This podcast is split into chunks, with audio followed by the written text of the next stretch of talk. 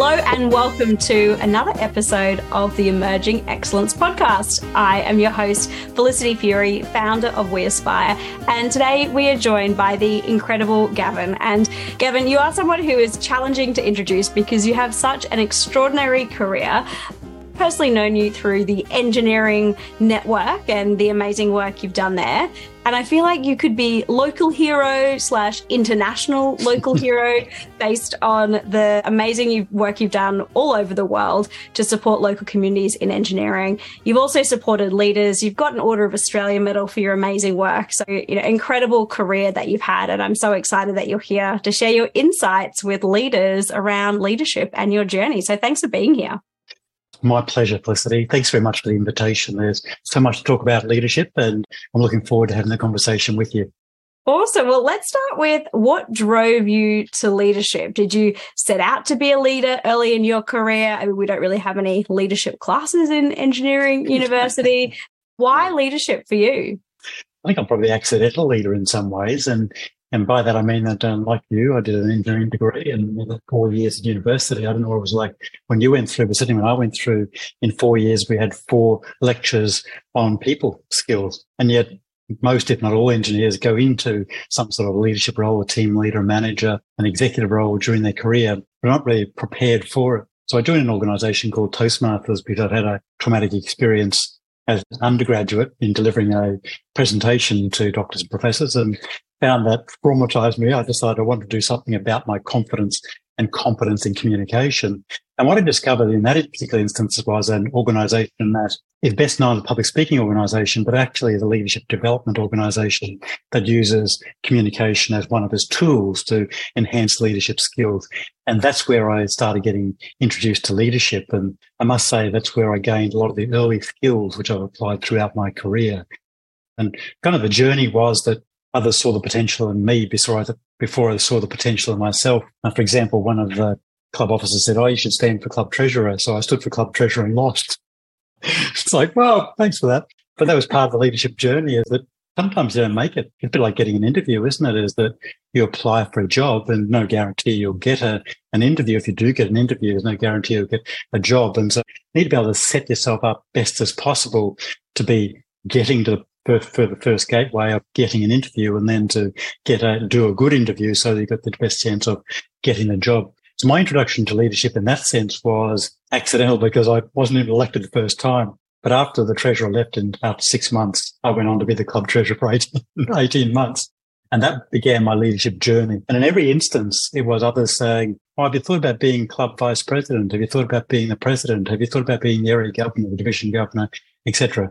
My leadership journey began in a in an organisation that was I thought I was gaining confidence and competence in communication, and I absolutely was, but also where I could develop the leadership skills to apply in my workplace, in my professional life as an engineer, and so that set me up with some early skills to use in my career as well.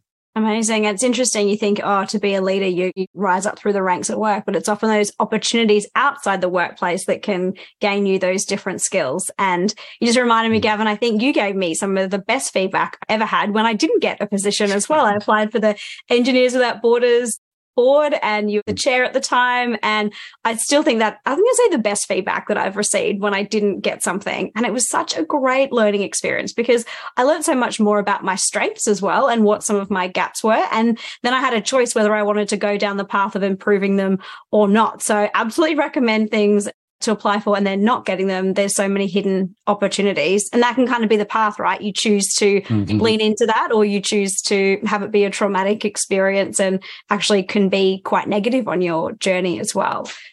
You've led in lots of different countries, organizations. We mentioned before this session around culture. I'd love to dive into that topic a bit more. Mm-hmm. How have you seen leadership playing out with those different nuances? You know, you've done work in Cambodia and all kinds of parts of the world. Mm. How has that played out for you? Yeah, it's a great point to raise, Felicity, about uh, culture. And culture we often think of being in countries. That, that is true, absolutely, that culture does vary from country to country, but can vary within a country substantially. If you think of somewhere like India, for example, that's many, many countries in a sense, because many different backgrounds, many different cultures there. And if we think of a workplace, there's actually culture associated with a workplace. So I've had the chance to be able to observe that and be part of it and even to lead teams internationally, both from Australia as well as being in, embedded in a country and lead those teams. And it is important to learn about the culture. And the best way to learn is to ask the locals. Yeah. But of course, when you ask the locals, they may not necessarily give you a straight answer because in some cultures, saying no is is not appropriate. And so if if you ask them a question, they, they will certainly never say yeah, no. And even if you if you are asking, did you understand what I just asked you to do? They'll nod their head, even if they didn't understand, because they're being so respectful that they don't be able to say no, and particularly to a senior person. So I think understanding what's happening within a culture, being able to talk to people, I, find it very useful. People who have been across cultures there might be an Australian who's worked overseas or a someone from Timor or someone from Cambodia who's studied in Australia and worked in Australia. They're kind of cross cultural because they can, they've been a part of both. And so they've got a bit of an understanding of both. And therefore they can give deeper insights into what's actually going on here. Why is that person responding in this way? And it might be something as simple as in some cultures quite hierarchical and their expectation is that the boss tells them what to do. Well, as Australians, we're quite unfamiliar with that because we're the other extreme, actually, is that, oh, we don't take any notice of authority. We don't like authority. We either say something about it or, or we move on or whatever. Whereas in other, some other cultures, it's a, a, very embedded part of the culture where you really are, if you're the senior person, the expectation is everyone looking at you. Now, it's not to say one is right and, one is wrong. Actually, they're just two different ways of looking at leadership. But what is important is to understand what's working and what's not working and how to work within those cultures, within those organizations or those countries. So observation is certainly one. Do a certain amount of research beforehand too, talking to, as I mentioned, to people who work there or are working there. But also there's, there's books, there's courses available. They're trying to get around as much knowledge as you can ahead of time. Language is a real enabler. And I've got to say that's one of my challenges is that uh, I've worked work in several countries. Sometimes it's for short periods of time, might be one month, uh, might be up to 10 months. Learning the language would be ideal. If I was there for a lot longer period of time, I certainly do learn some of the, the, the, the smaller parts of the language, like please, thank you, how are you, that type of thing. And I think it demonstrates a, a respect for the other people by but being able to show that you want to know a little bit about their language and therefore it's a bit of an insight into culture. Whereas it's really challenging to get up to speed with language to be able to work at that level, a technical level. So then what I would do is I would get people around me who are familiar with English as well as the local language and work closely with them and just ask a lot of questions and then be very respectful and also anticipate it's going to take longer. Not only is it a different culture, but actually even just the translation takes uh, a lot longer.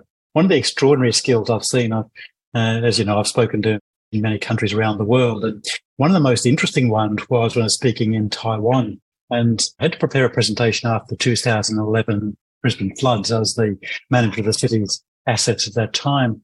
And so I had a, a first-hand experience in leadership during crisis, in this case, uh, um, the biggest flood event in 37 years. And what the, the Taiwanese asked me to come over there and present to them about what we'd learned. And my presentation, I prepared it in English and they translated it into Mandarin. And on one screen it had it in English and one screen it had it in Mandarin. So when I was speaking, I was speaking in English and there was probably two, there might have been two other people of a Caucasian background in the audience, but the other 300 were all from Taiwan. So I was speaking in English and the translators were directly translating into Mandarin. So sure, the people could see the Mandarin written up on the screen, but as we know in a presentation, we're speaking a lot more than what is on the screen. So they're listening to what I'm saying, they're processing what I'm saying, and they're speaking simultaneously. And that is an extraordinary skill to be able to do that. I don't know how they do it, but there's a kind of a lesson in leadership there too, because I think as a leader, we're doing a bit of that on, aren't we? It's kind of feels a bit on the fly sometimes. There's all these forces at work. So it might be some situations emerging over here or, or if someone wants some information over there or there's some, some priorities and we have to start to be able to interpret what is going on. And so, so I think we can learn as leaders about the lessons of language and how important that is to be able to get our message across, but also more importantly, to understand what is going on and then the flip side of that is being able to speak in a language which is meaningful and understandable and workable for the person or the other people in the conversation. So there's a, definitely a link between culture, language, and leadership. That's a really helpful point. And how you talked about it there is the it's obvious when it's a different country or a different language. But often I find if you're going to a new construction site and as an mm-hmm. engineer, you might have some of the technical terms. And someone framed it really well the other day of are you in the inner circle or not culturally in your workplace? And I thought that was really fascinating because whether you're um, in the minority or majority of a particular gender, you know, obviously engineering, there's a lot more uh, men than women, but, you know, even you can be a man on site and not be in the inner circle. And I think sometimes we often miss, you go, oh, well, I should know this because I'm an engineer. I've worked in this industry. But often in particular workplaces or projects, there are nuanced cultures. And as a leader, you need to be able to navigate that, or even as a team member. And I think a team member can be a leader as well. What mm-hmm. advice would you Absolutely. have for yeah, for people who are navigating some tricky cultures, would you would you apply the same kind of thinking you would working overseas, or would you do something different? I think the principles are the same. It's just that it's probably more subtle in if we're in the same country or in the same company.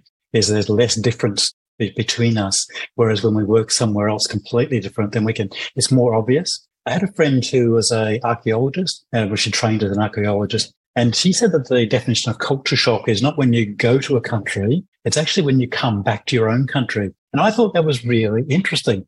And the reason I felt that was really interesting is because when we go somewhere, we're all eyes, we're all ears. It's so interesting. It's so, in some cases, overwhelming. My first overseas trip was to Nepal, and that was many moons ago. When I arrived there, I was so overwhelmed with all the number of people and the noise and intensity and people being in your face they're wonderful people, by the way, but I just wasn't used to it. Is that I stayed in a hotel for two days. My wife B, and you know B, but B she had to go out and get food and what have you. I was overwhelmed by the by all the noise and everything that was going on. So I think it's a, probably a little bit of an insight, isn't it? Is that when we're overseas, we can see all the differences. In fact, can be a bit challenging, I think, even as a leader, is that we start comparing everything then to what we know. So when we see something, oh yeah, we don't, don't do it that way in Australia, we do it this way actually what we're better off just saying, oh, that's interesting the way you do that. I wonder what we could learn from, from that. Mm-hmm. And so I think mm-hmm. that's true then when we're in a workplace. And to go back to your question about, you know, some advice would be look, listen and, and observe is what's going on here. And it's been said we have two ears and one mouth, though we should do twice as much listening as speaking. And it's so true, isn't it? We can learn a lot more by listening than speaking, says he who's just doing a lot of speaking. but it is true that we can actually observe, speak to people like uh, to, at this level. Because I think if we, and if, I guess when people are listening to the podcast, I'm just sort of pointing my fingers together at the same level. Whereas if we speak above people, then that offends them. If we speak below people, then that offends them. We're really speaking to, actually, I was going to use the word to, I'm going to use the word with. We're speaking mm-hmm. with people because to people implies that it's, that's like towards them, whereas with is a two way conversation.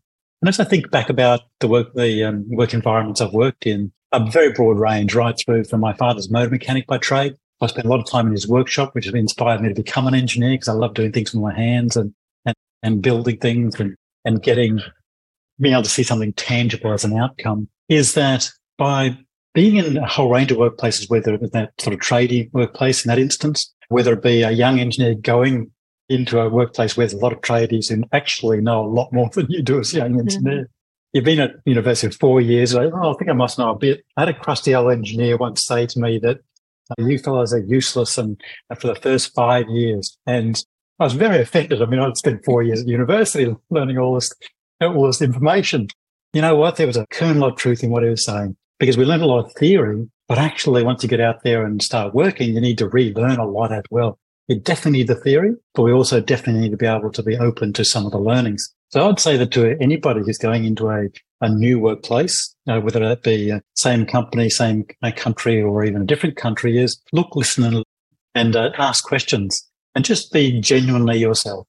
Amazing. That's great advice. And a question to lead on from that would be how do you think we can help develop and support those emerging leaders that are coming through? If you're managing all of the assets for Brisbane, which mm. is one of the largest councils mm. in the southern hemisphere, if not the mm. largest, and huge asset portfolio, billions of dollars, I imagine. How you know you can't do that on your own. You need a team around you, and you know that talent pipeline as well coming through with that knowledge, particularly around asset management. How have you seen or yourself implemented over your career that development of the next generation of leaders? Is there some key things that stand out for you in how that's happened? Absolutely. Thank you for asking that question. For, for me, it's very intentional uh, to be able to target young leaders and to support, engage, and involve them so they can really be the best that they can be. And I think I've mentioned earlier on about others saw the potential in me before I, before I saw the potential in myself. And there's a couple of lessons come out of that really is that one, just look within ourselves and see how much potential we do have. But the second one is to actually look the potential in others. And that's what I was keeping my radar out is about, well, who looks engaged and who's keen and, and who uh, might be, uh, want to be part of the team. And I specifically did target actually females in engineering in a, in a positive sense because you're an exception. You're an exception because of who you are, Felicity, and the leadership experience that you bring, the skills and experience, your passion, your desire, your, your drive your um, your ambition in that way to make a difference. And you can see that firsthand through whether it be through the organisation that you developed, whether it be through the roles that you've undertaken, and that was you're encouraging others on their journey. It's the same for me actually. I could see the value in that.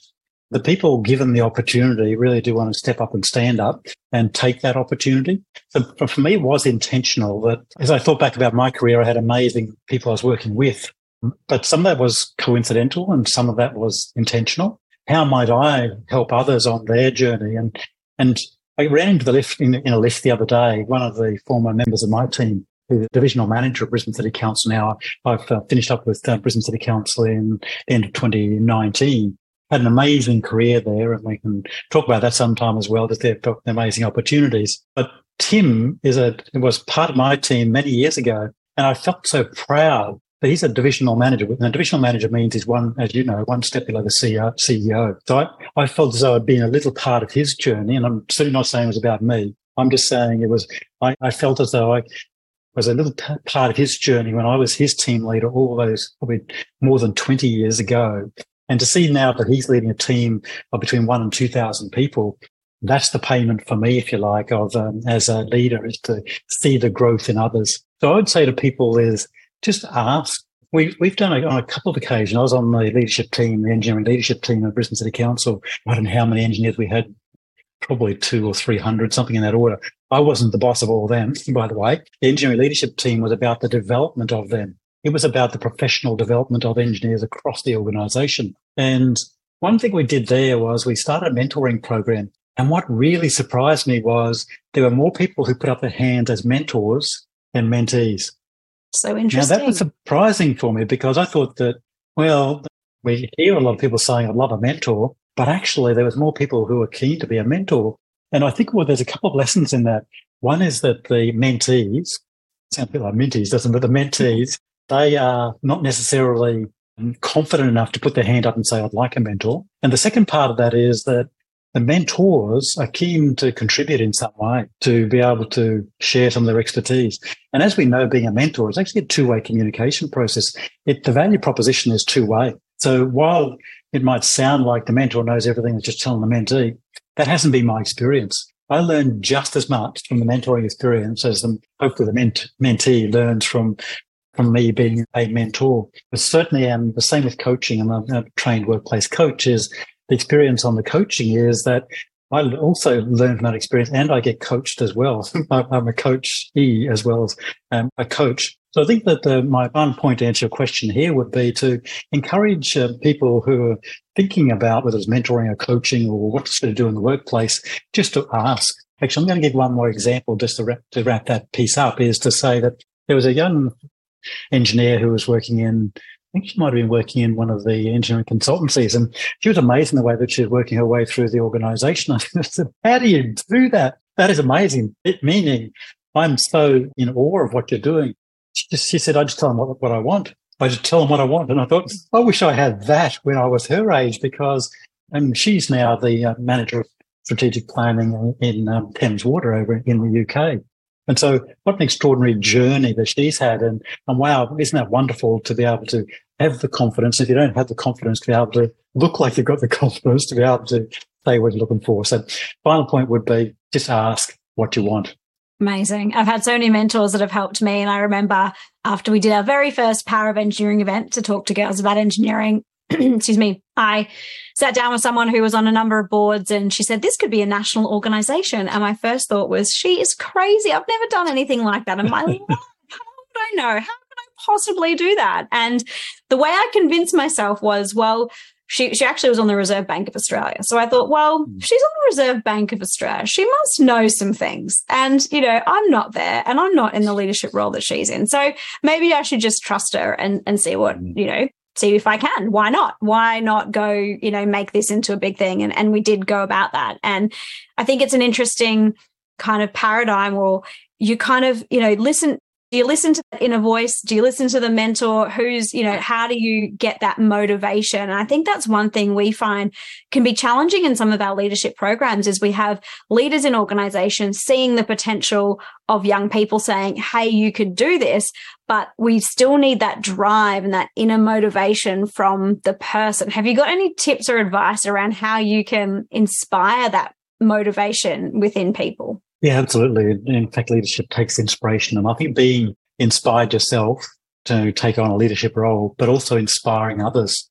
And so that inspiration piece, I think of it as it comes from the heart. It's kind of that deep seated, what the why, why you're here. And, and engineering doesn't exist for engineering's sake. I mean, with the reason, reason it exists is to be able to help people, to be able to help families, to help communities, to help countries, to, to help the planet to be able to live sustainably, live into a better, better standard. And if you've got that sort of external drive about why you're here, I think it's easier to inspire um, people and certainly to be more inspired ourselves. Certainly that was the driver for me. I, mean, I guess I'm only speaking on my own behalf here, but if I was inspired by what I saw, I was more likely to be driven towards it. And I've come across times in my career where I've felt as though I'm really down in the, in the energy and then something happens that I'm really look up to and or someone I look up to or some circumstance, all of a sudden I've got another boost of energy because I've been inspired by what has happened. That was really my Engineers Without Borders journey is that I went along to a conference back in 2013 and, and it was uh, at the intersection of engineering, social science and and there was another profession there as well. I've never seen that intersection before. That looks really interesting. And then to sort of see the work that's going on, see the enthusiasm of the people who were engaged in that. And so that for me inspired me. And then what I try to do as a leader too is to paint an, an image. Sometimes that's with a PowerPoint presentation. Sometimes that was with just telling a story is to be able to express it in a way that people might feel as feel it, if you like, rather than just thinking. And we as engineers, one reason we're attracted to engineering is we love, we love analyzing things, we love um, building things, all that analysis. Actually, in the end, it's about that's important and, and a critical enabler. But it is about working with people and working within organizations so that we can achieve. And I think if we can be inspired with the work we do, we're more likely to be able to do it more effectively and therefore inspire others. And the language we use, the examples we use, it's the work, it's where we choose to spend our time. And I'm lucky enough that I can got some choice about where I spend my time now. And, and that gives me a lot of opportunity to be able to take on what I think makes a difference. And that's not to say it's always easy. In fact, one of the most challenging projects, maybe even it goes far as the, the most challenging project I ever did was last year. And we can unpack that a little bit, but just saying that it was also the most inspiring project I've ever done, but by far the most challenging. The leadership can be both. It's kind of a bit, a bit or dichotomy in a way. It's almost like there's a bit of a natural tension in there is that it's simple, but it's not easy. And through by, by being committed to it, by being inspired by others and inspiring others, we're more likely to be able to do a better, better job as a leader.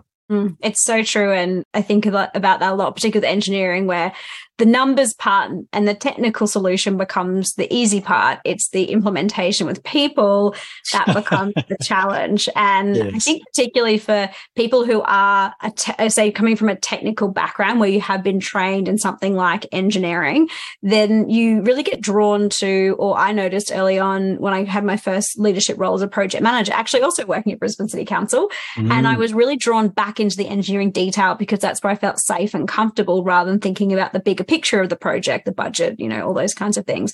And I think when you're an emerging leader in particular, it can be challenging to step out of that control piece and into influence. And that's, I think, where leadership really lives in, in the influence part what would be your advice or, or, you know thoughts be on that piece around going the technical piece into influencing and and people side of things i think you touched on something really important. In fact there are some definitions which basically says that leadership is about influence.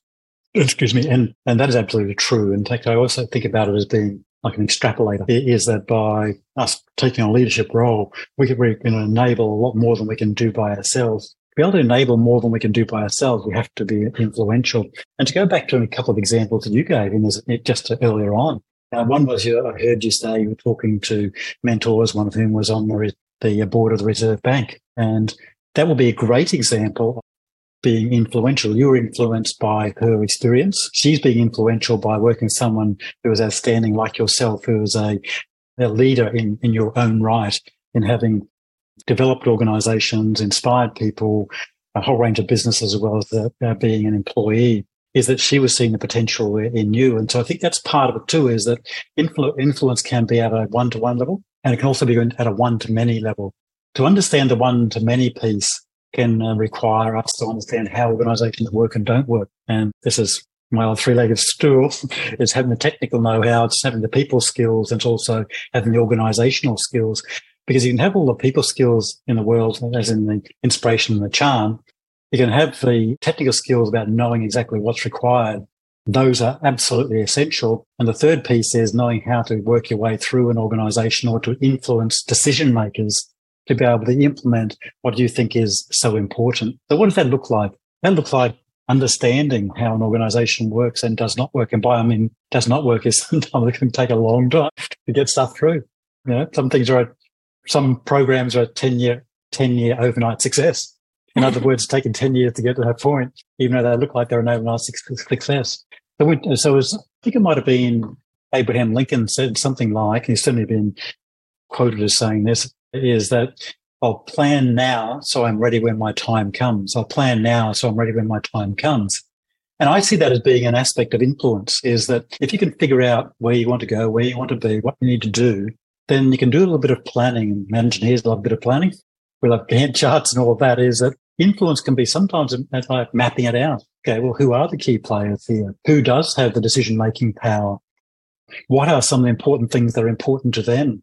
What's the language they talk in? What's some of their background? What resonates for them? And so it's always that thinking about for them, for them, for them. And the old saying, isn't there? If you want to get to know a person, walk a mile in moccasins, the old uh, American Indian saying. Well, what that's saying to me is that if you want to understand a person really you know, and make drives them is get closer to them. And so I think that's a piece of influence too, is about being able to understand, work closely with people and acknowledge and recognize that they are quite different to us. Their modus operandi might be quite different and we may be uncomfortable with the way they operate. But if they're in a, a, role of responsibility, then that might be the pathway for us to, to go with and via them just taking a stop moment to stop and think can be really powerful. And as human beings, the most important person in our lives are ourselves. So usually the first yes. thing that we think about is ourselves. It's true. Yes. And so natural. It does mm. take a moment to pause and go, okay, let's think about the other person. And it's it's so great you mentioned that. And that's I think one of the number one things that we speak about with emerging leaders is just taking that time to stop and think. And we even have people in our training will say, you know, what do you want? What does the other person want and then and write it out and then actually write it in that order first but then flip it when you have the conversation so then mm-hmm. say start with what's the opportunity for the person what do you think's of interest to them talk about what they want and then and sometimes you don't even get to what you want because you've had a win-win there's such an alignment between the two of you because you're really thinking about how can i help this person mm-hmm. and what's in it for them Absolutely. I think you also on, sorry, you know, you go ahead. Yeah, thank you. I just wanted to touch on that actually, yeah. what you're talking about there, and that is actually going along to courses like the We Aspire course and and being part of that community. And the reason I suggest that is that I think you can be surrounded by a group of people who are learning, but then also you, you draw in other people. I, I've been along to a couple of the, of the sessions there, and I can see firsthand that people, the, the participants are keen, willing, and to be able to, to to learn, but also they're so bright, they're so intelligent, they're they're sharing with other participants on there, but an aspect of influence is going along and getting, if you like, some formal and informal training because it can open up some areas you may not have been exposed to in your in your workplace when you're with a completely different group of people who are outside your workplace. For example, if let's say there's 20 people on that course and uh, you're the only one from your workplace or only a couple from your workplace, you're seeing how other people operate.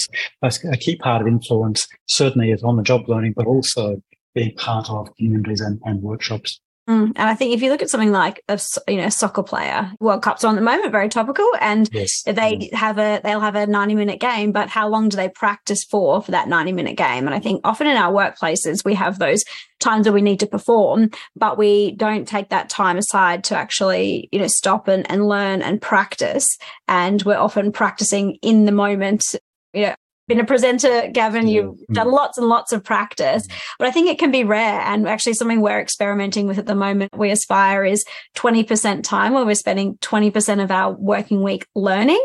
And that's a mm. big chunk of time. But you know, we really want to prioritize that, whether it's about AI or becoming more efficient or it's developing ourselves continuously as leaders. I think not enough is really given to making that time to develop yourself and you know we're so busy and doing everything that we're yeah. doing and that's something you've thought about as well is making that time setting that time time mm. aside to learn i guess toastmasters you would have been learning continuously mm. absolutely yeah, whether it be in toastmasters whether it be in my career or engineers without borders or whatever aspect is setting aside the time to learn and well, paradoxically is when we are busiest is actually when we need it the most mm-hmm. just to be able to slow down and step back because if we with the busyness then sometimes we can't I was saying can't see the wood for the trees because and we're not able to look up at, at, the horizon. And so being able to set aside time in the diary specifically for learning is very important. As engineers, we, if we want to remain chartered, then of course we have to have 150 hours over the three year period. I think it's a wonderful initiative because that keeps from an engineering perspective the learning going. So the same applies to uh, other things like leadership learning is how much time it's not just about the numbers, but it's actually about putting the time to, to learn leadership. A lot of it is experiential on, on the job, but formalizing that a little bit, making sure we do make the time to learn. That could be acting up. So I don't mean playing up. Well, it could be fun as well, but in acting up in roles. For example, if someone is away, just going into that role a step up or a couple of steps up to learn doing a bit of work shadowing. So that way it doesn't have to be that formal training all the time, but that is learning learning mm. on the job. So set aside, t- setting aside time every week and then sticking to that time. So actually blocking out some time in your diary would be a, is a fantastic idea. Love that. I, yeah, I tell myself if I don't have five minutes to meditate, then I should make 20 minutes to meditate because that's usually when I need it most and I'm really yes. busy. Leads me to another question, which is around mindfulness. You mentioned mm. earlier that was something that was important to you. How do you think about that with leadership and has it been a part of your leadership journey? Absolutely. And, and I started meditation and I started yoga in my early 20s. And that was by quick chance. My, the, my flatmate, she used to go along to yoga. She wanted to come to yoga. It's like, okay, it was fantastic. And then I went away from yoga and then I come back to yoga and then I started meditation as part of yoga, but then more recently I've been spending a lot of time on the mindfulness. I currently spend probably um, three quarters an hour a day or something in that order. I'm not saying that people need to spend that amount of time, but I just choose to spend that amount of time. and it is very powerful. And, and the reason I think it's powerful is if you think of the flip side, mindlessness. So sometimes the definition of we, we have t- trouble defining mindfulness, being present, but uh, if we think about mindlessness, it's very easy to get caught up in mindlessness. And that's sometimes just getting caught up in what's happening, the drama of the situation or the busyness of the situation, rather than just being able to pause, taking a breath. And there's plenty of uh, brain science prove that if you can take that five, six seconds, then when you've got that heightened awareness, um, it's called dampening, dampening the amygdala. We want to be able to lower down our stress levels it's only then the executive part of our brain can kick in. In other words, if we're not doing something like mindfulness, if we don't have some techniques to be able to manage what's going on in a situation, is that we're not going to be as effective as we can as a leader. I'm not saying everyone has to do mindfulness. I'm just saying that I've found it as a very useful tool to be able to let things settle. Almost like looking to the horizon rather than looking down in front of us all the time. It's when we can look to the horizon that things come into perspective much more clearly. And secondly, that we can focus on what, what's really important to us. Otherwise, we can get caught up in the, the, the now. And we certainly want to be in the now, but we don't want to be caught up in the now. So I certainly highly recommend uh, people exploring a little bit of mindfulness. I found an incredibly powerful tool uh, as a as a leader. I think it's one of those things often, or I found that it's when I've had a really stressful situation and I've noticed I don't have that capacity, that's really mm. encouraged me. That's actually how I started yoga was I was running a mm. business and it didn't work out and I was so stressed. And my husband said, excuse me, just take two weeks off, go buy an unlimited yoga pass and go to yoga. I did. I did six days of yoga the first week. I did six days of yoga the next week. And from then I was hooked. I remember having, it's a bit random, but going, just like connecting with my leg. And I was like, yes. My leg, this leg is amazing. And being mindful about that. And it was such, I still remember it. And it was years ago that I had this experience of having that time to pause.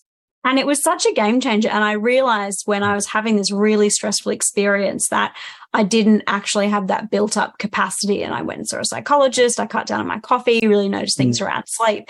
And I think having that, uh, yeah, I feel like capacity is probably the best word for it. So you've got that built up tolerance so that when things are stressful and as a leader challenges do pop up out of nowhere i feel like that's pretty, pretty common thing in leadership that you've got that muscle to to deal with it has that helped you as well in terms of having capacity as a leader by practicing things like that yeah, absolutely. You've touched on a number of really important points. And one was the first thing you mentioned there was awareness. So you actually observed or can observe now that, oh, maybe I didn't handle that situation as well as I could have.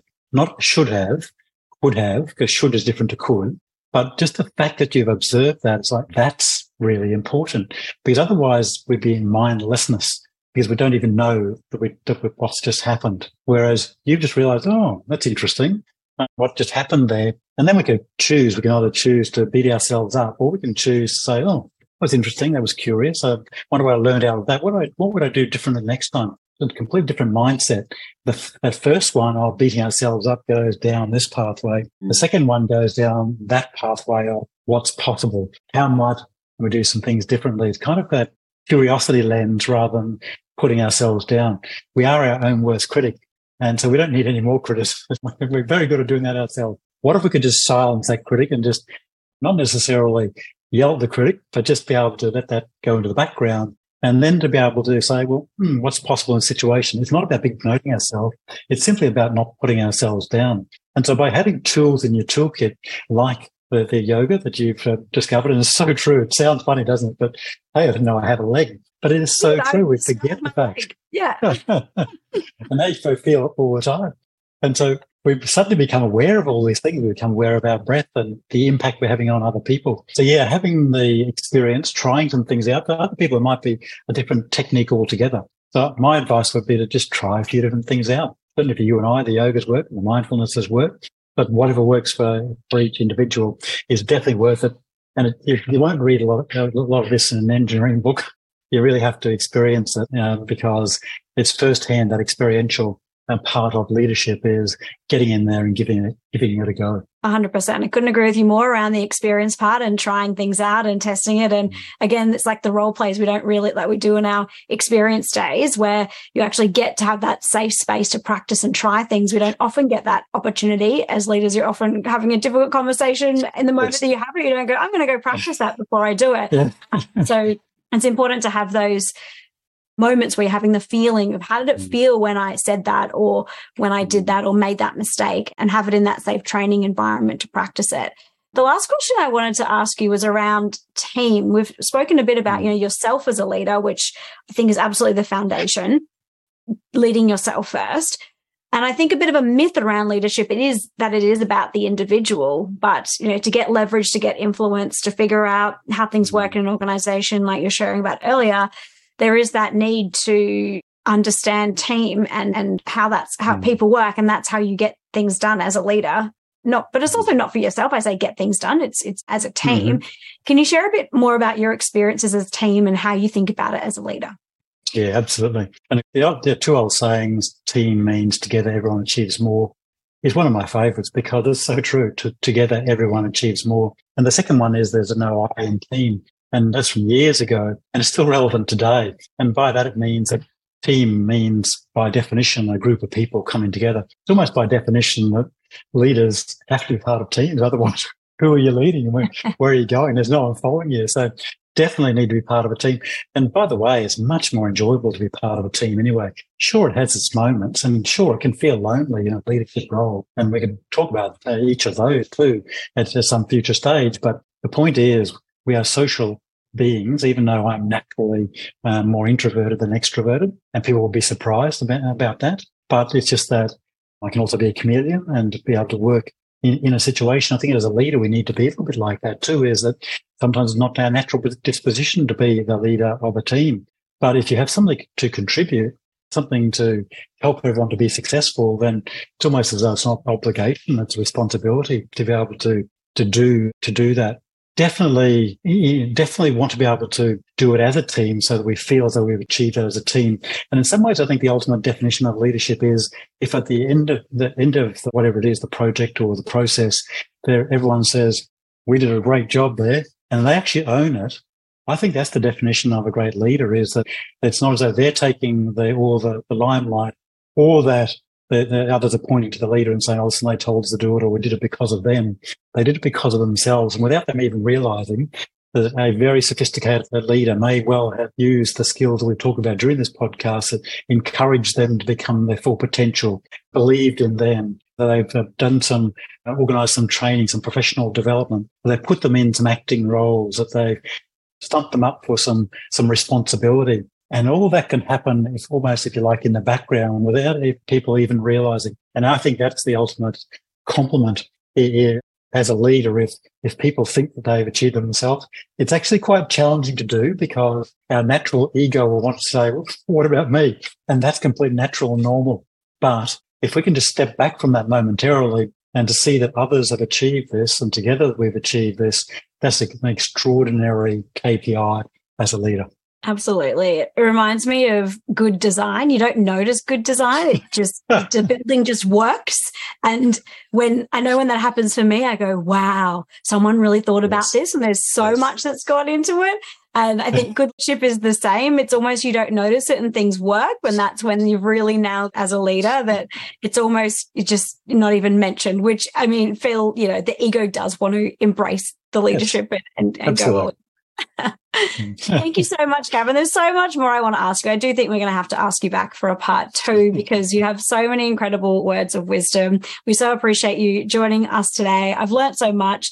I'm going to go do a little meditation, I think, after this. I've been inspired to take a pause moment and go look out over the horizon. So I hope our listeners have also been inspired and we're so grateful. Thank you so much, Gavin. My pleasure, Felicity. You're an inspiration, and I think it's wonderful that you're doing this to be able to help inspire others through your podcast. So, big pleasure. Thank you.